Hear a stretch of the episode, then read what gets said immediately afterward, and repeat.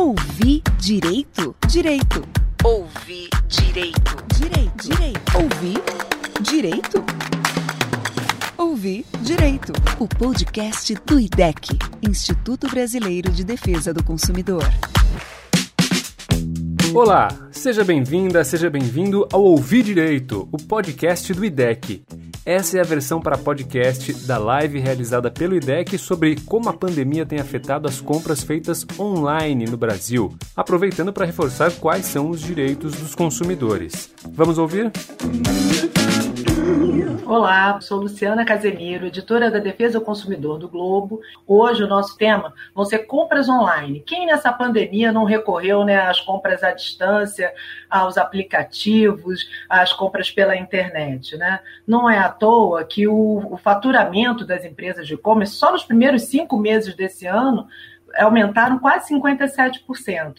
Mas para falar dos problemas, vão estar aqui com a gente o Igor Brito, diretor eh, de Relações Institucionais do IDEC, e o Igor Marchetti, que é advogado da área de relacionamento do IDEC. Brito, eu comecei aqui falando do crescimento aí do e-commerce, né? Os dados são de 57% só de crescimento aí de faturamento nos cinco primeiros meses desse ano, mas isso foi acompanhado um dobro da reclamação nos PROCONs. Né? É, é, os PROCONs já divulgaram esses números, eu sei que até junho foram 164 mil reclamações, e a gente sabe que essas reclamações feitas aos PROCONs são a ponta do iceberg que muita gente não reclama. E quando a gente vai falar com as empresas, a justificativa é sempre essa. Ah, cresceu muito, a gente não estava preparado. Isso é uma justificativa plausível? Isso cola? Como é que o consumidor pode se proteger desse blá blá blá aí que não chegou, não conseguimos prestar o serviço porque cresceu muito a demanda?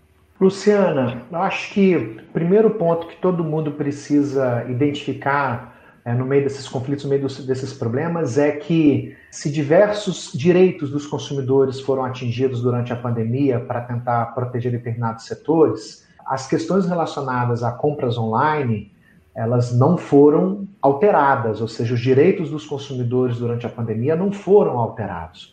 O Código de Defesa do Consumidor, ainda bem, não sofreu nenhuma restrição de sua aplicação, não recebeu nenhum ataque, inclusive, né, do setor econômico, e, portanto, os direitos das pessoas estão plenamente é, eficazes. Significa dizer que o consumidor brasileiro pode continuar reclamando de qualquer problema que ele teve por um produto que não chegou, que não foi entregue, ou que os prazos ou a oferta não foi cumprida, ou a publicidade não tenha sido cumprida.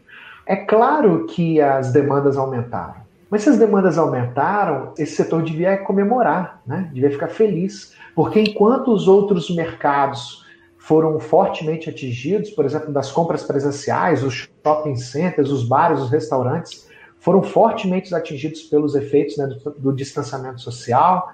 Pelo contrário, o setor de vendas online foi muito beneficiado. E, e, muitos empreendedores, muitas grandes empresas e pequenos empresários também iniciaram suas atividades agora nas vendas online, na oportunidade, nas oportunidades que o distanciamento social e a pandemia gerou. Então, é, não é uma justificativa aceitável, né? Eles tinham que comemorar esse alto volume de vendas e, e de demandas. E as empresas precisam estar preparadas para atender as expectativas dos consumidores, atender as reclamações dos consumidores. E muitos desses conflitos, é, muitas dessas reclamações dessas pessoas, por exemplo, relacionadas a prazo de entrega, elas são prevenidas com informação prévia que as empresas poderiam dar. Então, se a empresa sabe que terá dificuldades de entregar o seu produto dentro do prazo que antigamente ela cumpria, seja por uma limitação de funcionários que ela tenha, ou seja até por uma sobrecarga em cima da empresa de correios ou outra empresa de logística utilizada, ué, basta informar para os consumidores previamente que o prazo agora está estendido, o prazo de entrega é outro, porque isso permite às pessoas até procurar outras alternativas, deixar de comprar naquele estabelecimento e procurar outros. Mas se as empresas informam prazos que elas talvez saibam que, que cumpre ou não tem certeza que tem a capacidade de cumprir, aí ela está, obviamente, abrindo espaço para ser reclamada e para ser denunciada, e o consumidor, a consumidora tem todo o direito de fazer valer a sua reclamação, Luciana. Marquete, os prazos, né, a não entrega, tem sido um dos principais problemas. Mas, assim, mais do que isso, a gente sabe que tem muitos entrantes novos, né, consumidores que não tinham o hábito de fazer compras online e que estão se deparando aí com esse mundo virtual pela primeira vez. Que orientações que a gente pode dar para esses consumidores para evitar problema? E a gente até estava conversando um pouco antes da, da live começar, né? E evitar os golpes, né? A gente viu uma série de golpes, além de problemas no serviço mesmo, de golpes que estão fazendo vítimas aí é, entre os consumidores online. Sim, é muito importante porque nesse momento é, nós entendemos que muitas pessoas não sabiam nem não tinha prática com esse tipo de compra e é muito importante ressaltar os cuidados que a gente sempre levanta, né, quando tem compras online. Por exemplo, as pesquisas prévias, por exemplo, pesquisa prévia com o Procon, o Procon tem um site no site dele, ele divulga os sites perigosos, né, que não são recomendáveis de você entrar em contato e, negociar. Então, já tem uma lista de sites que devem ser evitados pelo consumidor. Outras boas práticas são verificar se a empresa tem um, serviço de atendimento ao consumidor no próprio site, né, um chat, uma forma fácil. Constam também as informações básicas, nome da empresa, a razão social, CNPJ, que possibilite o consumidor fazer uma busca através no, do site da junta comercial, por exemplo, e verificar se a empresa está ativa, e fora outros cuidados, como por exemplo cadeado na barra de navegação, né, que mostra que o site é seguro, fornecer os cuidados necessários e, o, e as orientações necessárias para o consumidor em relação à utilização de cartão de crédito e modalidades de pagamento, e importante afirmar que o consumidor tem direito, com base na, no decreto do e-commerce, que regulamenta o e-commerce, que a gente chama de lei do e-commerce, ele tem direito a exigir a transparência e toda a adequação de informação nessa forma de pagamento. E caso a empresa não honre com esse compromisso, não é, cumpra com esse dever, é, o consumidor pode sim reclamar e fazer sua reclamação no PROCON, nos órgãos de defesa do consumidor, inclusive entrar eventualmente com uma ação judicial. Marquete, só o Paulo de Carvalho fez uma pergunta aqui que você tocou na questão da cama, que poderia haver um dano moral, né? Ele pergunta o seguinte: dano moral só pode ser pedido na justiça, é isso, né? Sim, sim. Dano moral só você pode pedir para a empresa, mas a empresa normalmente ela não vai conceder um dano moral. Então você só vai conseguir ter esse, essa reparação através de uma ação judicial. É, a gente é, é fala para o consumidor tomar uma série de medidas, e é lógico que isso ajuda, você olhar o cadeado, você ter noção, procurar a CNPJ e tal, mas tem fraudes que são tão perfeitas que às vezes é difícil das pessoas escaparem, né? Recentemente teve do iFood, a gente sabe é, com cobranças, e tem muita gente nova nessa, nessas compras online, né? O, o que, que pode despertar, além da questão né, daqueles preços que são geniais, que enchem os olhos da gente, daquela vontade de clicar imediatamente, o que, que a gente pode dar de alerta para as pessoas saírem dessa armadilha, né? Porque é uma armadilha. Eu acredito que a gente pode é, orientar o consumidor a sempre fazer o questionamento à empresa. A empresa é responsável em relação a todo tipo de divulgação que ela faz. Então, no, no caso do aplicativo, não é permitido ao aplicativo se esquivar e falar que olha, não tem responsabilidade em relação aos golpes que foram realizados. O aplicativo tem o dever de cuidado e ele é responsável pela atividade econômica que ele exerce, então não pode de forma alguma se esquivar e se furtar a responsabilidade. O Código de Defesa do Consumidor é muito claro em dizer que o, a responsabilidade é solidária e objetiva. O que importa é o dano e a relação. Se comprovou a relação, que foi pelo aplicativo, o golpe, nós entendemos que é perfeitamente aplicável a responsabilidade para o aplicativo. Esse é o primeiro ponto importantíssimo que o Marquete bem mencionou, as compras na internet, né, os contratos eletrônicos, ou seja, o desejo e o comportamento de consumo por meio da internet, ele, ele pressupõe uma lógica de confiança, né? Que o próprio site, a própria empresa tem que transmitir e fazer jus. O princípio da confiança é algo talvez mais sagrado para que seja possível o desenvolvimento de mercados por meio de compras online, ou seja, para que as pessoas se sintam seguras e confortáveis de fazer compras ali. Então, as empresas, os empresários, os pequenos e grandes empreendedores que estão é, disputando espaço ali na internet, também têm que fazer o seu papel de garantir o máximo de transparência para os consumidores para se distanciar dos vários golpes, das várias fraudes que estão disponíveis na internet. Isso, isso é muito importante. E, claro, o consumidor também tem que ficar bastante atento, né? Como você disse, Luciana, tem muita gente, muito consumidor que está iniciando, muitas pessoas estão iniciando agora o seu comportamento de compras pela internet, suas pesquisas, e às vezes vão, ficam maravilhados já né, com todas as oportunidades, o conforto que a internet gera de comprar de dentro de casa. Né? Agora, como você bem destacou, e o Igor também, no Brasil a gente tem algumas regras, poucas regras até, mas tem algumas que são muito importantes para o consumidor ter os primeiros comportamentos de prevenção de problema. E a primeira coisa é o seguinte: toda empresa que vende pela internet ela é obrigada a transmitir pelo seu site informações que demonstram que ela existe. Então, a lei brasileira exige que uma empresa que opere pela internet vendendo produtos e prestando serviço, ela tem que, em algum lugar no seu site, mostrar o nome da sua razão social, ou seja, o nome oficial da empresa, né, o número do CNPJ e o endereço físico da sua sede. Isso são as informações mínimas que uma empresa consegue demonstrar que ela existe.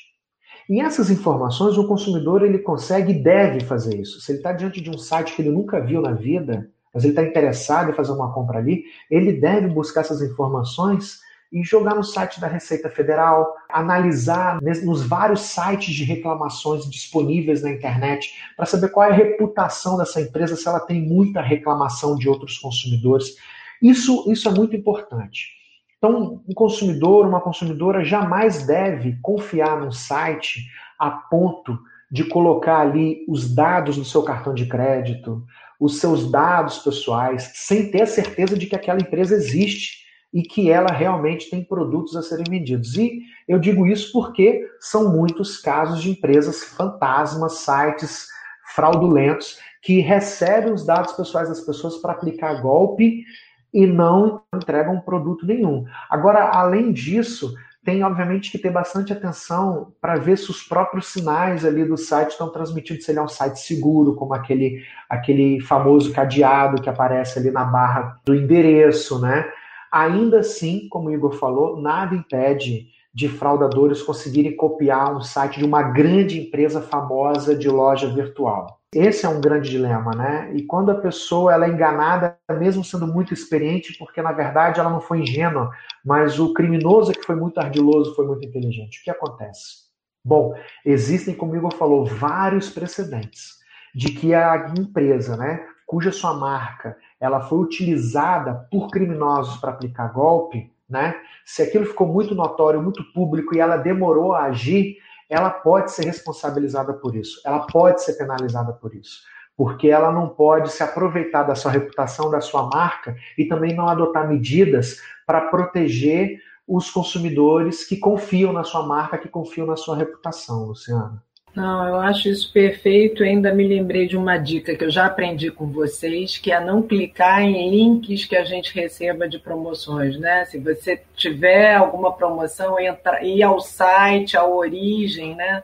Que eu sei que isso também é uma roubada, né? Ouvir Direito, o podcast do IDEC. A pandemia do coronavírus mudou nossa forma de viver e afetou profundamente as relações de consumo em todas as partes do mundo. Para informar e defender os direitos dos consumidores durante a pandemia, o IDEC preparou e atualiza regularmente um especial focado nas dúvidas dos consumidores em tempos de coronavírus. idec.org.br/coronavírus sua saúde, seu bolso, sua casa, sua cidade, seus direitos. Acesse, entenda e compartilhe. Defenda os seus direitos e os de milhões de consumidores. idec.org.br barra coronavírus. O Augusto está contando um problema que eu vi muito relatado nas cartas que chegaram para mim na, na defesa do consumidor lá no Globo, que é uma oferta que depois não se realiza. Ele está dizendo o seguinte: queria que vocês analisassem e orientassem ele aqui. Ele comprou um celular é, num ótimo preço, por dois mil reais, no Carrefour, no boleto, pagou. Eles enviaram um produto e depois de quase dois meses o produto retornou sem tivesse saído de Roraima. Aquele problema que tem na distribuição lá dos produtos que se perdem naquele Triângulo das Bermudas. Eles dizem agora que querem devolver o dinheiro para ele, só que nesse tempo o preço do celular aumentou, isso não interessa para ele. Entendeu? Como é que ele quer saber como é que ele, ele vai proceder?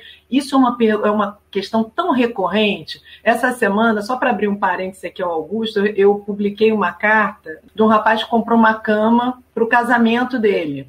E aí a cama chegava antes da data do casamento. Quando chegou no dia da entrega, avisaram ele: olha, infelizmente não vai chegar. Ele falou: não adianta me devolverem o dinheiro, eu não tenho como comprar outra cama para chegar no tempo que eu preciso. Ou seja, esse parece uma estratégia recorrente das empresas, né? Como é que a gente age numa situação dessa? Primeiro que a empresa que faz isso, ela já está descumprindo o Código de Defesa do Consumidor, porque o código é bem específico ao, ao dizer que toda oferta, inclusive prazos de entrega, devem ser garantidos a partir do momento que a empresa prevê essa, essa entrega, ela deve cumprir com essa entrega. Então, se ela não cumpre e ou se tem problema na distribuição, todos os meios que ela utiliza para fazer a entrega, ela também se responsabiliza em relação aos meios que ela utiliza.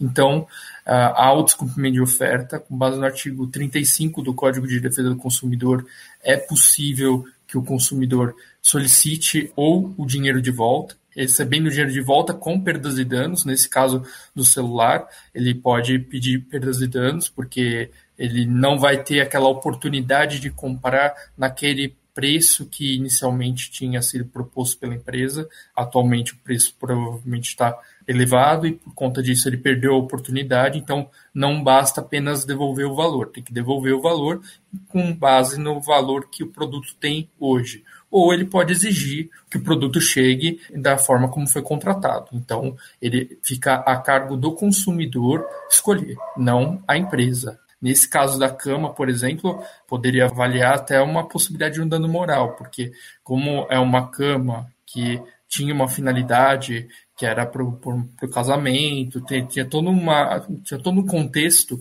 e o fato de frustrar a entrega vai frustrar as relações privadas da pessoa, né, as relações que ela tem com o cônjuge, né, a festividade. Então, pode ter dano moral nesse caso também o importante, então, a pessoa saber que não pode haver uma imposição, né? Eu queria aproveitar esse gancho que o Marquete comentou, Brito, e te perguntar, porque está falando o seguinte: a empresa escolhe por onde ela vai distribuir os seus produtos. Agora a gente sabe que tem uma greve de correios. Como é que fica essa situação das compras, né, com os correios? A gente sabe que o serviço já vinha caindo, né? Enormemente, já estava muito ruim durante a pandemia. O Procon São Paulo falou em aumento de 540% de reclamações, ou seja, é muita reclamação. Qual a responsabilidade dos e-commerce nesse momento? Luciana, a dependência de algumas empresas em relação aos correios é afetada não apenas pela pandemia, né? Problemas relacionados a atrasos na entrega de produtos, extravio de produtos no serviço de correios não é algo que surge na pandemia. Né? A empresa de correios, em razão de greves, paralisações e outras questões que afetam o seu serviço, já fazem parte né, da história do e-commerce no Brasil e em várias outras ocasiões muito anteriores à pandemia, os brasileiros, os consumidores brasileiros já tiveram experiências negativas nesse sentido. E como em todas essas vezes, os comerciantes né, virtuais, as lojas virtuais, as empresas que operam ali, elas são totalmente responsáveis por isso. Porque, neste caso, a empresa de Correios, a empresa pública de Correios, ela é apenas uma empresa terceira nessa relação. E todo fornecedor de produtos e serviços, ele é responsável pelos atos de seus empregados, seus funcionários, seus representantes e por outras empresas terceiras que ele contrata para cumprir o seu contrato, para cumprir o seu serviço. Então, se a empresa que opera na internet, grande ou pequena, já sabe, e todo mundo sabe, que os correios podem estar tendo problemas para entregar dentro do prazo, volta a dizer, a empresa tem que informar os consumidores sobre qual é o prazo ampliado. Talvez, eu imagino, que os vendedores online acabam é, evitando informar isso porque eles sabem que isso é um ponto negativo ali na sua oferta, na disputa com outras empresas que podem acabar conseguindo entregar num prazo anterior. E ele acaba então escondendo essa informação e assumindo o risco da reclamação. Por isso o consumidor não pode jamais deixar de reclamar. Isso também acontece muito no caso de boletos de cobrança, né? O boleto que não chega no prazo. Antigamente, quando as pessoas eram muito dependentes de receber a fatura de energia, de telefonia pelo correio para conseguir pagar, hoje muitas pessoas recebem pela internet, mas ainda que a pessoa precise receber um documento de cobrança, por exemplo, que chegue pelos correios e se atrasa, se esse documento chega depois, às vezes, do prazo de pagamento, o consumidor não pode sofrer nenhum prejuízo com multa, é, juros por atraso no pagamento, né? As empresas são totalmente responsáveis pelo cumprimento dos seus prazos, ainda que o problema decorra efetivamente de uma outra empresa terceira que foi contratado, né? O André Correia fez uma pergunta em Brito que eu acho que dá para a gente falar um pouco sobre os direitos consumidores online. Eu achei super interessante. Ele estava perguntando o seguinte: tem diferença do consumidor para compras online de comida ou de serviços? Porque até durante a pandemia teve uma discussão aí sobre o arrependimento, né? Talvez muita gente ainda não conheça o, o direito do arrependimento. E na questão do, da comida, houve uma discussão de qual seria essa validade. Eu acho que é um, um ponto legal que ele levantou aqui. Sobre esse, acho que esse foi o único ponto, né, que a gente sofreu aí uma, uma alteração das regras durante a pandemia aquela lei que foi aprovada né, pelo Congresso Nacional que estabeleceu um regime provisório de regras, né, estabeleceu algumas regras provisórias só pela durante a pandemia, regras gerais, acabou estabelecendo, né, buscou estabelecer uma certa restrição ao direito de arrependimento previsto no Código de Defesa do Consumidor para o caso de compras online de produtos perecíveis. E essa regra do Código de Defesa do Consumidor é uma regra tradicional de toda lei de defesa do consumidor ao redor do mundo. Todo país que tem uma lei de defesa do consumidor prevê esse prazo de arrependimento para as compras à distância, né? Que aqui no Brasil é um prazo de sete dias, em outros países é até maior, né? Nos países da comunidade europeia é 15 dias. Desculpa Diga. te interromper, mas eu acho que é importante a gente dizer que é sete dias depois, é, é, se é um serviço depois da contratação, se é um produto depois dele chegar na sua casa, né? Você Exatamente. pode ter um descontentamento com aquilo que chegou, não, não, não foi a tua é. expectativa, e você pode desistir sem maiores explicações, né? Exatamente. Ele, ele é um prazo de arrependimento que também é chamado de prazo de reflexão. É um prazo de teste também. Ele é um prazo de teste. Ele é um prazo de sete dias corridos a contar da data da entrega do produto ou se é um serviço, a partir do momento que o serviço já começou a ser iniciado, né, ser prestado para a pessoa, e aí a pessoa pode testar o produto, pode testar o serviço durante sete dias. Né? Não é má fé da pessoa testar o serviço, o produto eletrônico, né? tirar da embalagem, tirar da caixa, utilizar, e durante sete dias acabar percebendo que aquele produto não, não atende às suas necessidades, às suas vontades. Ele existe esse prazo porque quando a gente compra na loja física, você tem a oportunidade de ter contato com o produto, com o seu peso, com sua cor, sua qualidade. Você pode testar ali, pedir para o gerente para você testar. Quando você compra pela internet, pela televisão, você não tem essa oportunidade. Né? E esse prazo se mantém, salvo durante a pandemia, para os, os produtos que são perecíveis, para os alimentos, para os medicamentos. Agora, Luciana, eu arrisco a dizer que devem ser poucos os casos, ou nenhum caso, de uma pessoa que comprou uma pizza, comprou um sanduíche, comprou uma marmita né, à distância e, e, chegou e ah, me arrependi, não quero mais. Normalmente essa pessoa vai reclamar com toda a razão e esse direito não foi afetado porque o alimento não chegou, chegou em estado impróprios para o consumo, inadequado para o consumo, ou chegou de uma forma totalmente diferente do que foi contratado. Isso não tem nada a ver com o direito de arrependimento, isso tem a ver com o direito de você reclamar pela qualidade do produto que não foi cumprida, né? Então esse direito se mantém. Eu não sei se a minha reflexão está correta, mas eu achei que isso estava muito relacionado às compras de mercado, que passaram a ser feitas, né, não só é, pelo e-commerce, como a gente uhum. voltou a ter venda por telefone, pelos, pelos aplicativos, né, pelo WhatsApp, uhum. tudo. Em tese, a princípio, se aplicar o Código de Defesa do Consumidor na sua versão original, a pessoa tem direito de se arrepender sim, né? Ah, comprei, mas não quero mais, quero devolver. Mas durante a pandemia, é, isso está suspenso, esse direito, digamos assim. Mas eu arrisco dizer que esse não é o grande problema das pessoas e as pessoas não têm assim adotado tanto um comportamento assim de às vezes se arrepender de uma compra. Pode ter um caso ou outro, né? Nesse sentido. De toda forma, é importante saber durante a pandemia está suspenso o direito de se arrepender, não é o de reclamar, é o de se arrepender por um produto perecível que foi entregue. Então, a gente pode dizer para o André que, em relação a direitos de consumidores online de produtos ou serviços, os direitos são os mesmos, né? São os mesmos. IDEC Instituto Brasileiro de Defesa do Consumidor. Chegou a Black Friday. Os instintos de consumo estão à flor da pele. O desejo de aproveitar as promoções está transbordando, mas cuidado! Se ligue nas dicas do IDEC para não se dar mal. Planejar é fundamental. Logo depois da Black Friday começam a chegar os boletos do IPTU, IPVA, matrícula escolar, plano de saúde. Para não comprometer o orçamento com as compras, faça uma lista do que precisa e tente estabelecer um limite de gastos. Pesquise antes. Algumas empresas maquiam os valores, ou seja, sobem o preço antes da Black Friday e voltam ao preço normal no dia do evento, para dar a impressão de preço baixo. Por isso, monitore os preços do que deseja comprar com antecedência. E para comprar online, verifique se o site é seguro, observando se há um cadeado no canto esquerdo da barra de busca. Veja também se a empresa tem endereço físico e canal de relacionamento com o consumidor. Consulte ainda o histórico de reclamações no Procon e no site consumidor.gov.br. E por último, evite aquelas que só aceitam pagamento por boleto, pois a verificação do cartão de crédito é um estágio a mais de segurança e pode facilitar a devolução em caso de problemas com a compra. Para saber mais, acesse idec.org.br/Black Friday. Agora, a minha xará, Luciana Sarmento, ela está contando uma coisa que também é muito comum, vocês já devem ter ouvido isso: a compra de passagem online, né?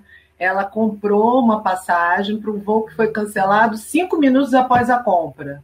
E agora o que, que ela está tendo problema para estornar o pagamento? É uma doideira isso, né? Ou seja, ela entra, né, Igor, naquela lei que a gente brigou 200 mil vezes que é de vai reembolsar daqui a 12 meses, depois que acabar o período de calamidade, ou seja, pode ir a dezembro de 2021. Eu não quero nem falar muito para a Luciana não cortar os pulsos. Infelizmente, teve uma medida provisória que, para salvaguardar os interesses das empresas de aviação, ela acaba restringindo o direito ao reembolso, né? no caso, para 12 meses ou a concessão de um crédito. Tem uma previsão também de uma concessão de um crédito para o consumidor é, fazer uma, a sua viagem para outra data.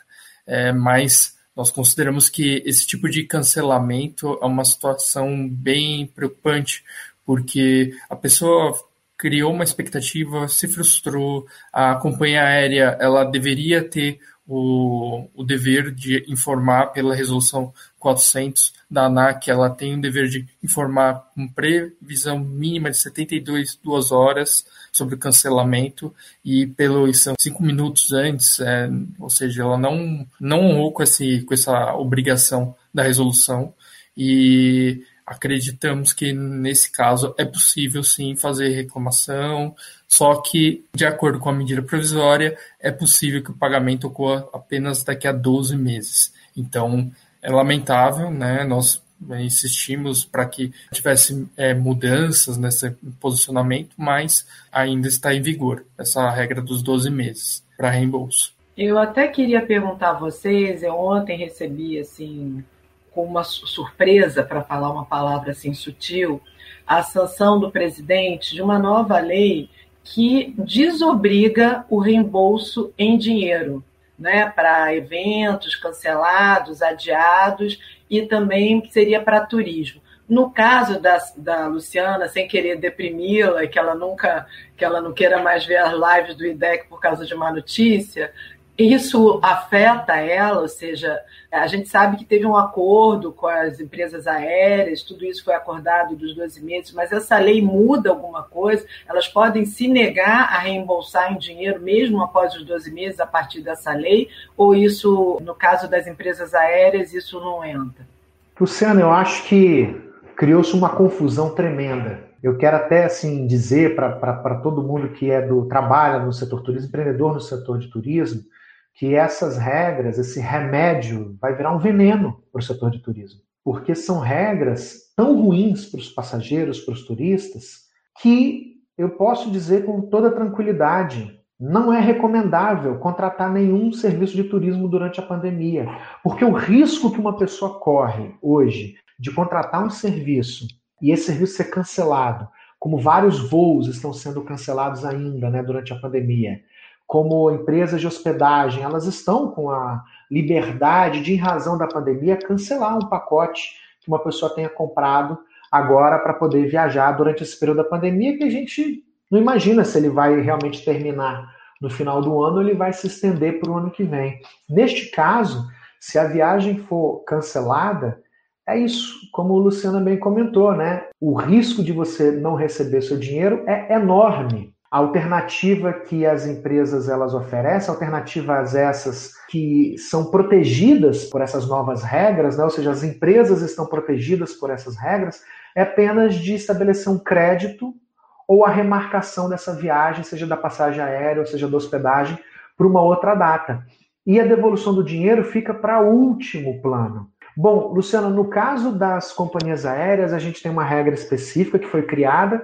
No caso de outras empresas de turismo, como de hospedagem, de eventos né, e outras agências de turismo, nós temos uma outra regra. Né? No caso das companhias aéreas, a, a regra, se interpretada da forma minimamente favorável para os passageiros, para os consumidores, é o consumidor tem o direito de optar entre um crédito para ele usar durante um ano, remarcar a viagem dele, a passagem aérea dele para uma outra data dentro do período de um ano, ou receber o seu dinheiro, mas após um ano.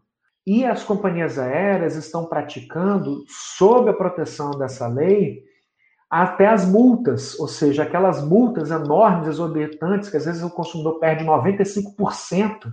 Só a companhia aérea no Brasil é que pode cobrar na verdade, na nossa opinião, ela não pode cobrar, mas insiste em cobrar, é, multas de 95%. Academia, escola, ninguém pode cobrar multa no caso de desistência, nem construtora de imóveis, ninguém, nenhuma empresa pode cobrar multas que passam de 20%, 25%.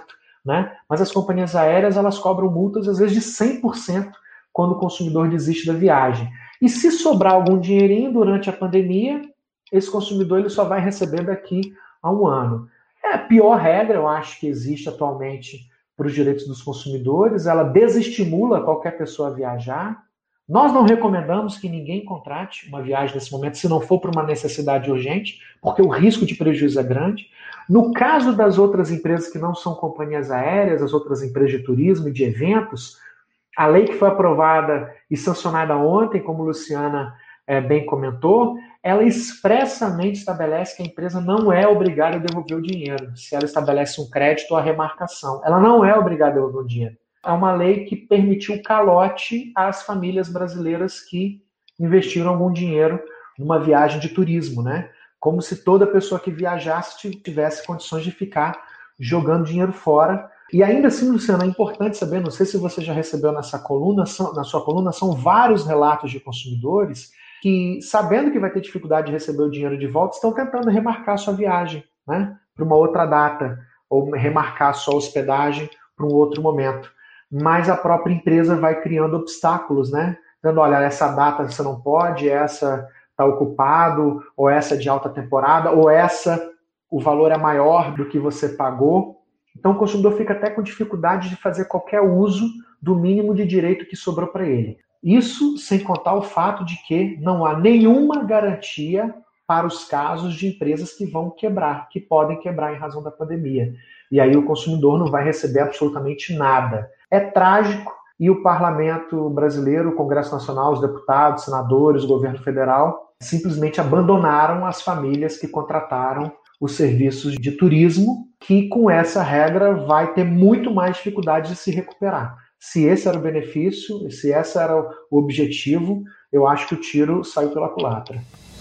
Ouvir Direito, o podcast do IDEC.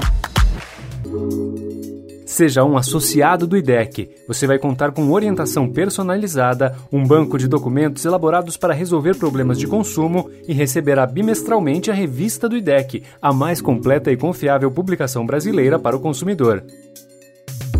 Acesse idec.org.br/associe-se. Voltando aqui à nossa discussão, é, o Luiz Carlos, que esse eu conheço muito bem, ele faz uma pergunta que não é exatamente sobre e-commerce, mas falando o seguinte, que ele é uma pessoa muito cuidadosa, e mesmo assim ele sofreu um, uma fraude entrando num site de abertura de e-mail.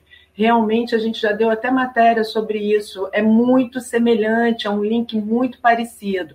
E da mesma forma que ele foi pelo MEI, a gente sabe que tem gente por auxílio emergencial, tem gente entrando eh, na questão da, dos golpes né, de vendas online. A gente já falou dos cadeados, demos algumas dicas, mas às vezes a gente sabe que tem uma pegadinha no endereço. Né? O que, que vocês acham mais que a gente pode falar? Porque eu já vi, por exemplo, o Walmart, eram dois vizinhos, mas era igualzinho o endereço, a pessoa realmente olhando rapidamente você não conseguia ver. Eu, então, que agora só posso ver qualquer coisa olhando de óculos, se eu tivesse sem óculos, eu clicaria imediatamente.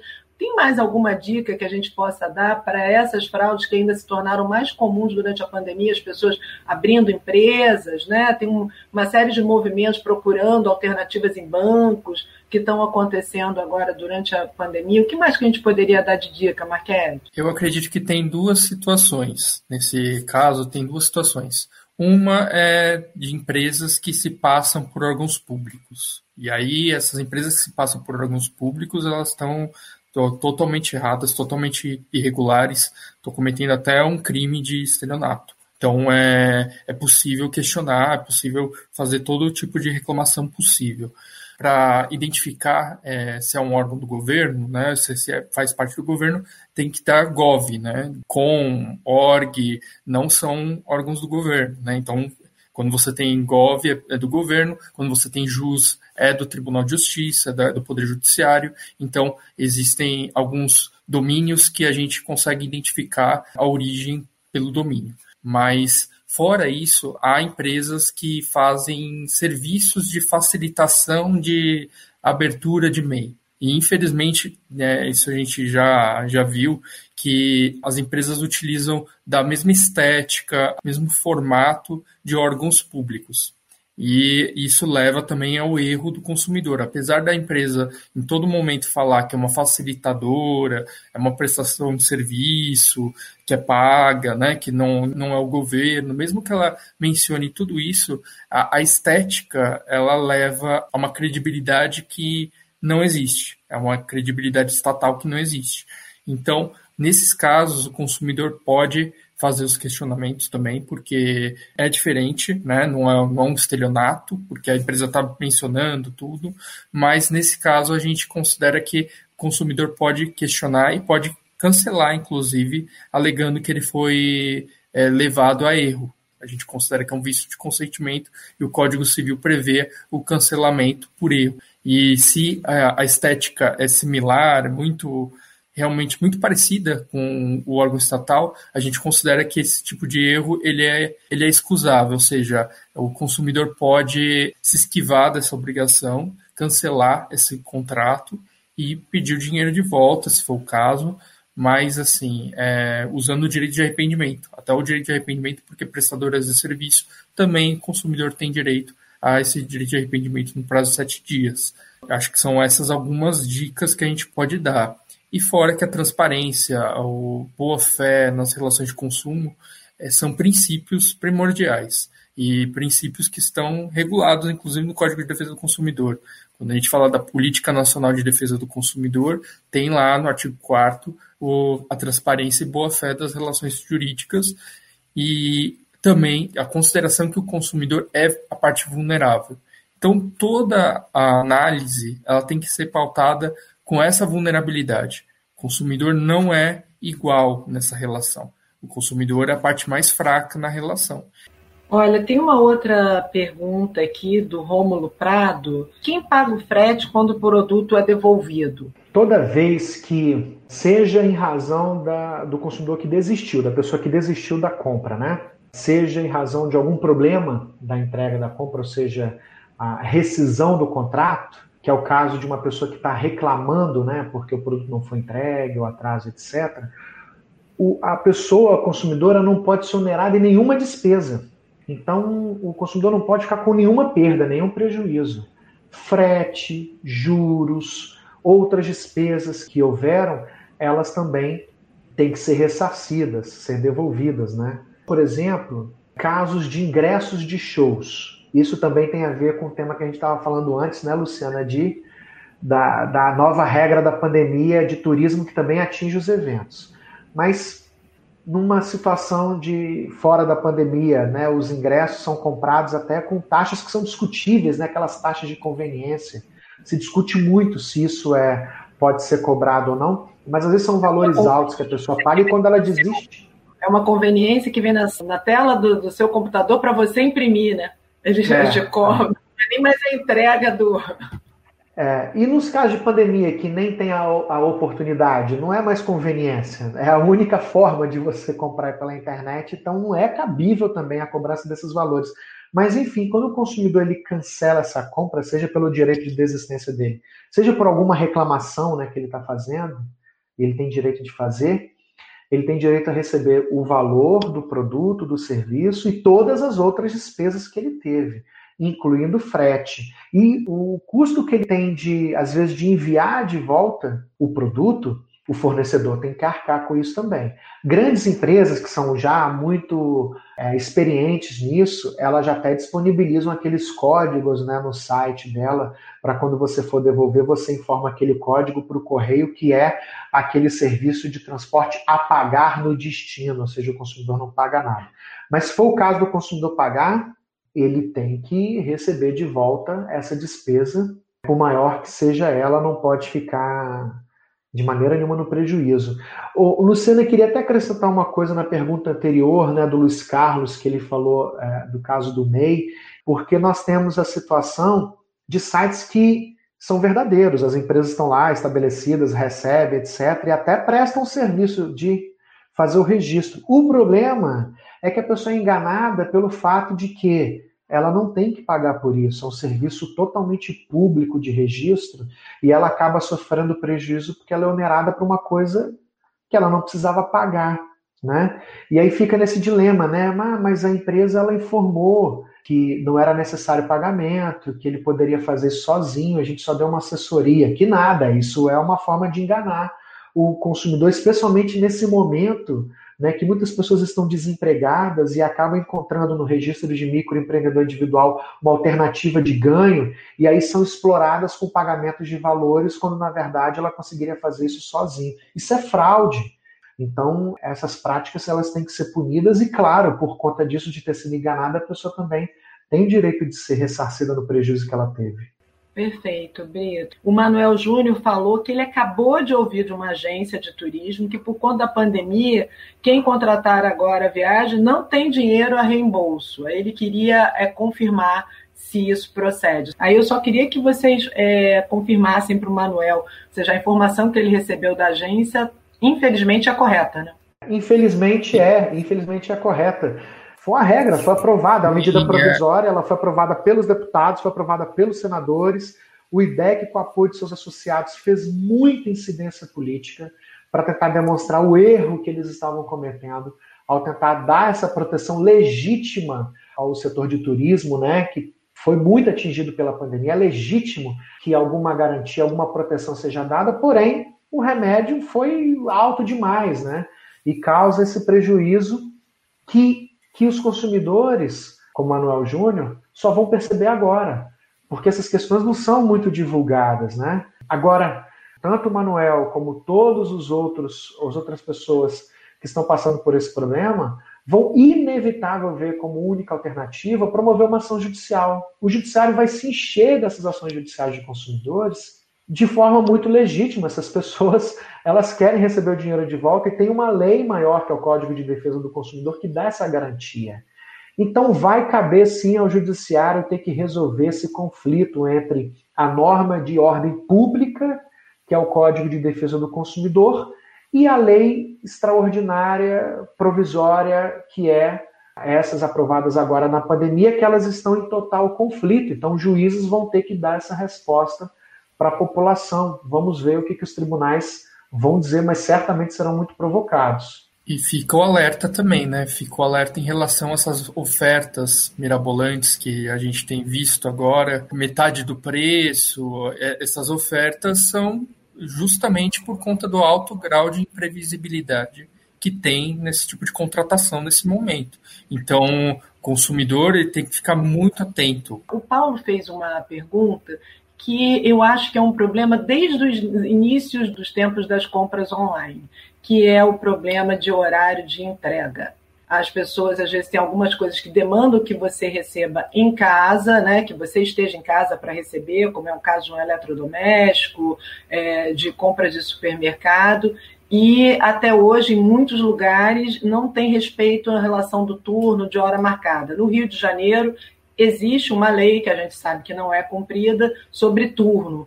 Eu sei que essa lei não existe em todos os estados. É, mas como é que fica isso? É obrigatório marcar ou a gente realmente tem que ficar 24 horas, 7 dias por semana à disposição do fornecedor? Nós entendemos que é possível sim. A partir do momento que a empresa disponibiliza esse tipo de serviço, ela se compromete a cumprir esse turno. Mesmo que não haja uma lei estadual que preveja a possibilidade de turnos, a partir do momento que a empresa, muitas delas oferecem, é, agenda um horário, ela se compromete, passa a ser oferta, passa a vincular o contrato e, com isso, o consumidor tem todo o direito de exigir que aquele prazo seja cumprido.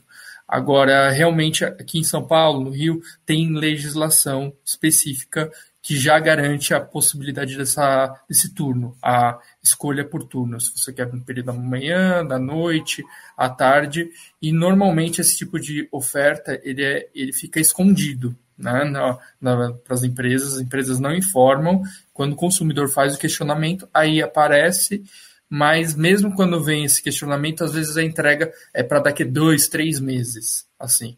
Então, o prazo é dilatado, então o consumidor pode fazer uso desse direito, mas entendendo que entra num critério de disponibilidade da empresa que muitas vezes acaba desestimulando o consumidor a optar por esses turnos queria pedir para vocês é, fazerem as suas palavras de encerramento. Primeiramente, a gente agradece muito a todos os associados, todos os parceiros, todos que apoiam o IDEC, todos que diariamente lutam pelos seus direitos, lutam pelos direitos do consumidor, exercem sua cidadania, reclamando, mandando carta, indo até a rede social da empresa, mandando um inbox, reclamando sobre um vício do produto, uma oferta que não foi cumprida, um dano que foi causado e muito importante esses direitos serem observados e a cidadania ser exercida. E organizações como o IDEC são muito importantes para que a gente possa lutar junto, fazer é, acontecer, pressionar